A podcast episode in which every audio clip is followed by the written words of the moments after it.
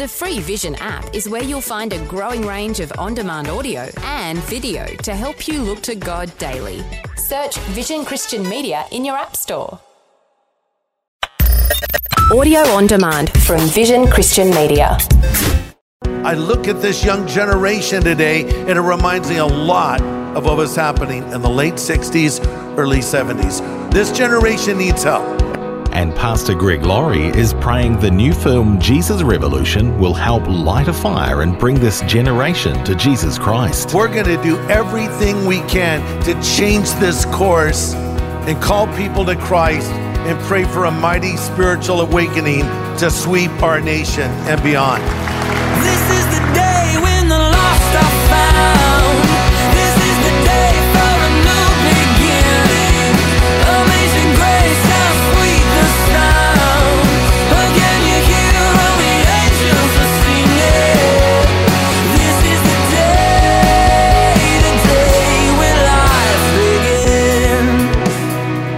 When we look at the world around us, there's no denying that we need Jesus more than ever. Well, today on A New Beginning, Pastor Greg shares about the new feature film Jesus Revolution, a movie that tells the story of spiritual awakening in the late 60s. We'll see how the whole project came about and how this cinematic outreach can help ignite the next great spiritual awakening of God's people around the world.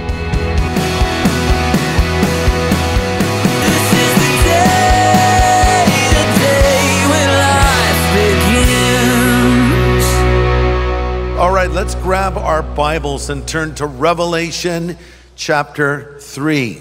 Revelation chapter 3, and the title of my message is It's Time for Another Jesus Revolution. How many of you agree with that? It's time. So, if you watch the news like I do, or you read a news feed, you know that America is at the crossroads right now. Literally, our nation is unraveling before our very eyes. Why? Because we have rejected what God says in His Word. We're sowing the wind and now we're reaping the whirlwind. You know, the closest parallel time that I can think of to today would be the late 60s, early 70s. Yes, I've been around that long. I was born in 1952. Elvis was still singing. Marilyn Monroe was on the screen. Uh, you know, Ike was president. You probably never even heard of Ike. And, uh, and all these decades that have come and gone since then, I look at today, and I especially look at this young generation today, and it reminds me a lot of what was happening in the late 60s, early 70s. We have a drug epidemic that is sweeping our nation. But this whole drug revolution, this whole stupid mentality propagated in the 60s of turn on, tune in, drop out, that's where it all started. And we basically smoked a lot of marijuana and took LSD. Here's what I find ironic. Those are the two most popular drugs again right now. Pot use is up so much now, more people smoke pot than cigarettes. It's become really mainstream with edibles and all of the things legalized in many states. And now experts warn of a cannabis use disorder that causes psychosis and addiction. So our young people have all of this happening to them. And then you add social media. That's like pouring gasoline on a fire.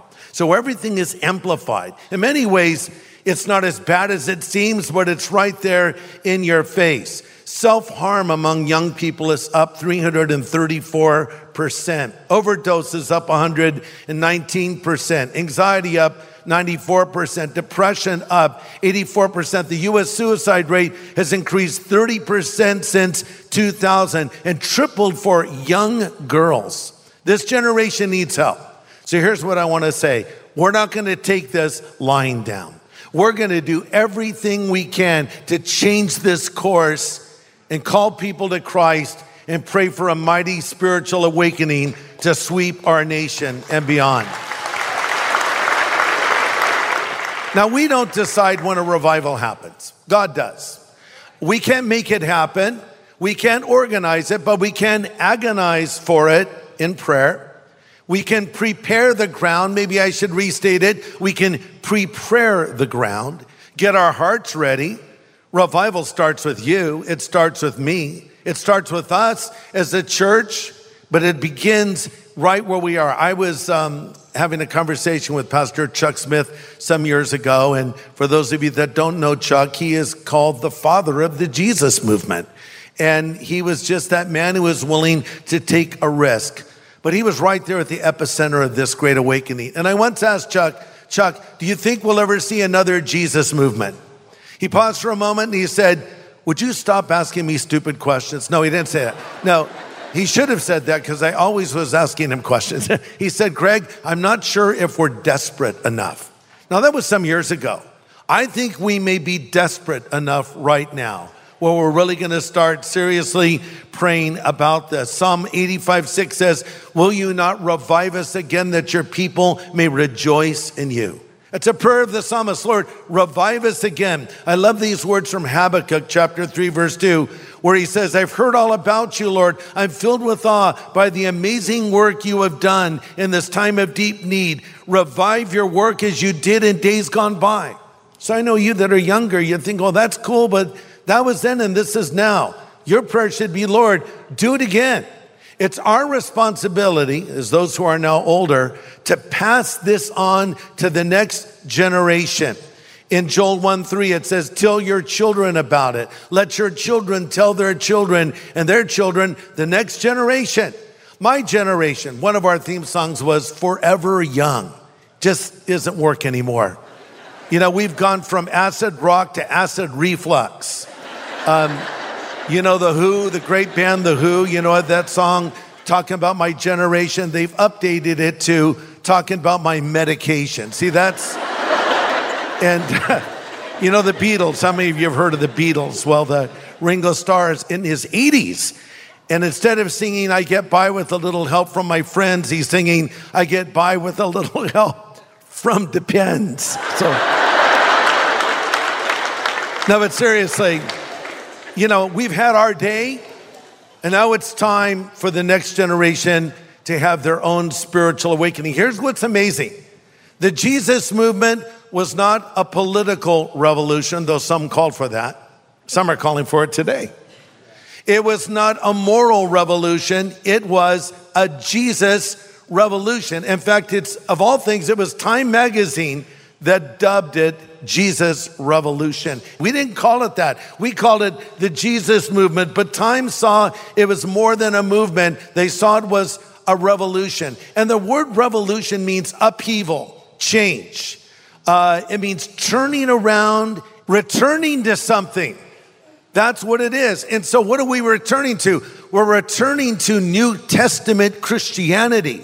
We're returning to the faith that was given to us from the Lord, practiced by the early church. Lord, do it again, we would pray. God has given us a tool, a tool that we've never really had before, and it's a really amazing tool. It's called a movie. And uh, Jon Erwin, who's become a good friend of mine, came to me around seven years ago. He's in his 30s. He's a great filmmaker. He's made films like I Can Only Imagine. How many of you have seen I Can Only Imagine? Great film. Woodlawn, I Still Believe, American Underdog, very talented Christian guy who makes films. So his little film studio called Kingdom Story Company has become a part of Lionsgate, which is a major Hollywood film studio. And uh, so he came to me seven years ago and said, I want to make a movie about this, this story, this Jesus movement. And he heard that I was around back then. I said yes. So I told him my story. We got to know each other. He tried to make it. There were things that interrupted it, and it wasn't made as quickly as we were hoping it would be made. But now, seven years later, it's done. And I think the timing is 100% perfect for where we're at right now. You're listening to A New Beginning with Pastor Greg Laurie. You've tuned in for a special program today as Pastor Greg is outlining the story behind the making of the new film Jesus Revolution. Let's continue. There's this pastor, I've referenced him already, named Chuck Smith. Chuck pastors a very small church. It's not doing very well. And meanwhile, the whole 60s counterculture uh, is happening. Kids are freaking out, they're on drugs. And, and Chuck meets this evangelist from San Francisco who's named Lonnie Frisbee. And before you knew it, uh, Christian music was beginning. Chuck Smith and Lonnie Frisbee were like nitro meeting glycerin. It was an explosive result. God used both of them. And you know, we're so divided in America. We're even divided in the church. And we're divided over second and third tier issues.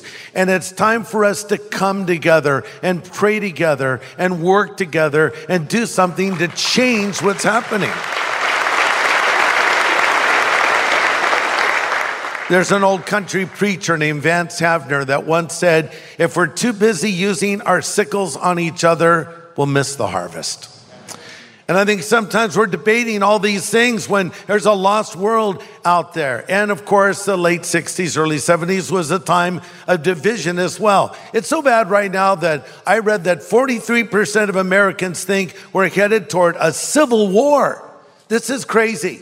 We need God and we need another spiritual awakening. One writer put it this way, and I quote If all the sleeping people will wake up, if all the lukewarm people will fire up, if all the dishonest people will confess up, if all the disgruntled people will cheer up, if all the estranged people will make up, if all the gossipers will shut up, if all true soldiers will stand up, if all the dry bones will shake up, if all the church people will pray up, then we can have a revival. Well said, right? When we look at the breakdown in culture, we're quick to point the finger at Hollywood. It's Hollywood's fault. Or it's because of these politicians in Washington, D.C., and they may all play a role in it to some degree. But when God sees the breakdown of a nation, he doesn't point his finger at the White House, he points it at his house. Second Chronicles 7:14 God says, "If my people, which are called by my name, will humble themselves and pray and seek my face and turn from their wicked ways. Then God says, Then I will hear them and I will answer this prayer and I will forgive their sins and heal their land. You know, we all gravitate toward the heal the land part. Yes, Lord, heal our land. God says, My people. That means you. That means me.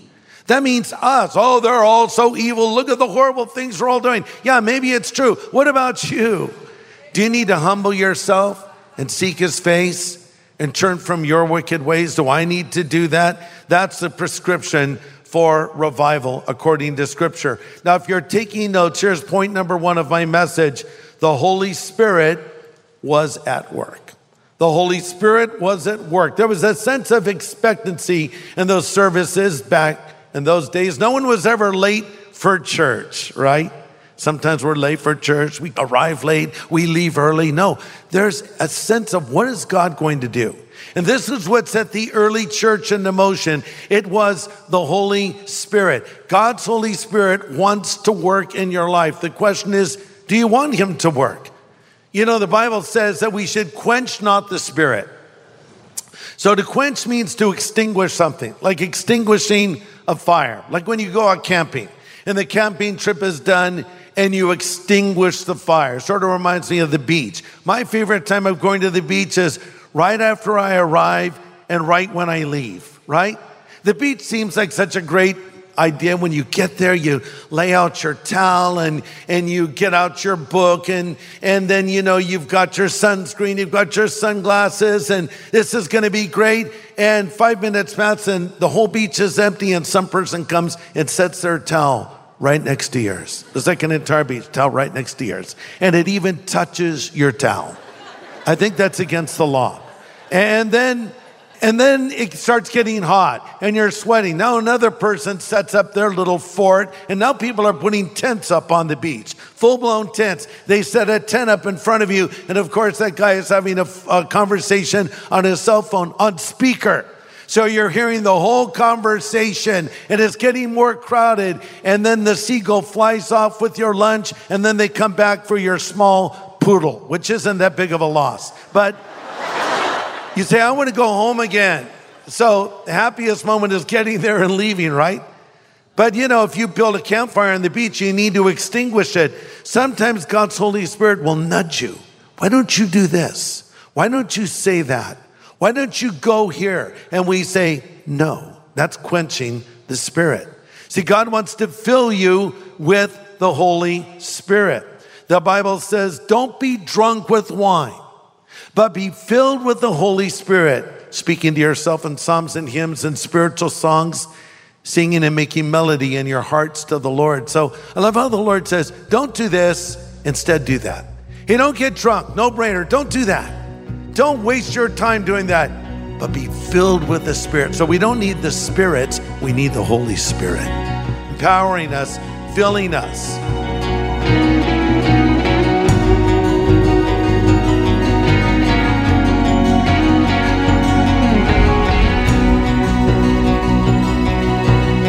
Pastor Greg Laurie pointing out the important components of spiritual awakenings that were true during the Jesus movement and how we can allow them to be true today to help usher in the next great awakening. Join us next time on A New Beginning for more insights on what it'll take for us to help usher in the next great spiritual awakening right here in our time.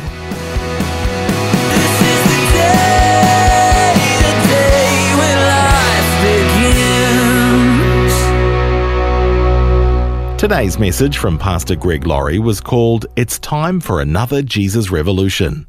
If you'd like to listen again, just download the free Vision Christian Media app where it's available as a podcast, along with more inspiring Christian content. Just search your app store for Vision Christian Media. Station sponsor. Thanks for taking time to listen to this audio on demand from Vision Christian Media. To find out more about us, go to vision.org.au.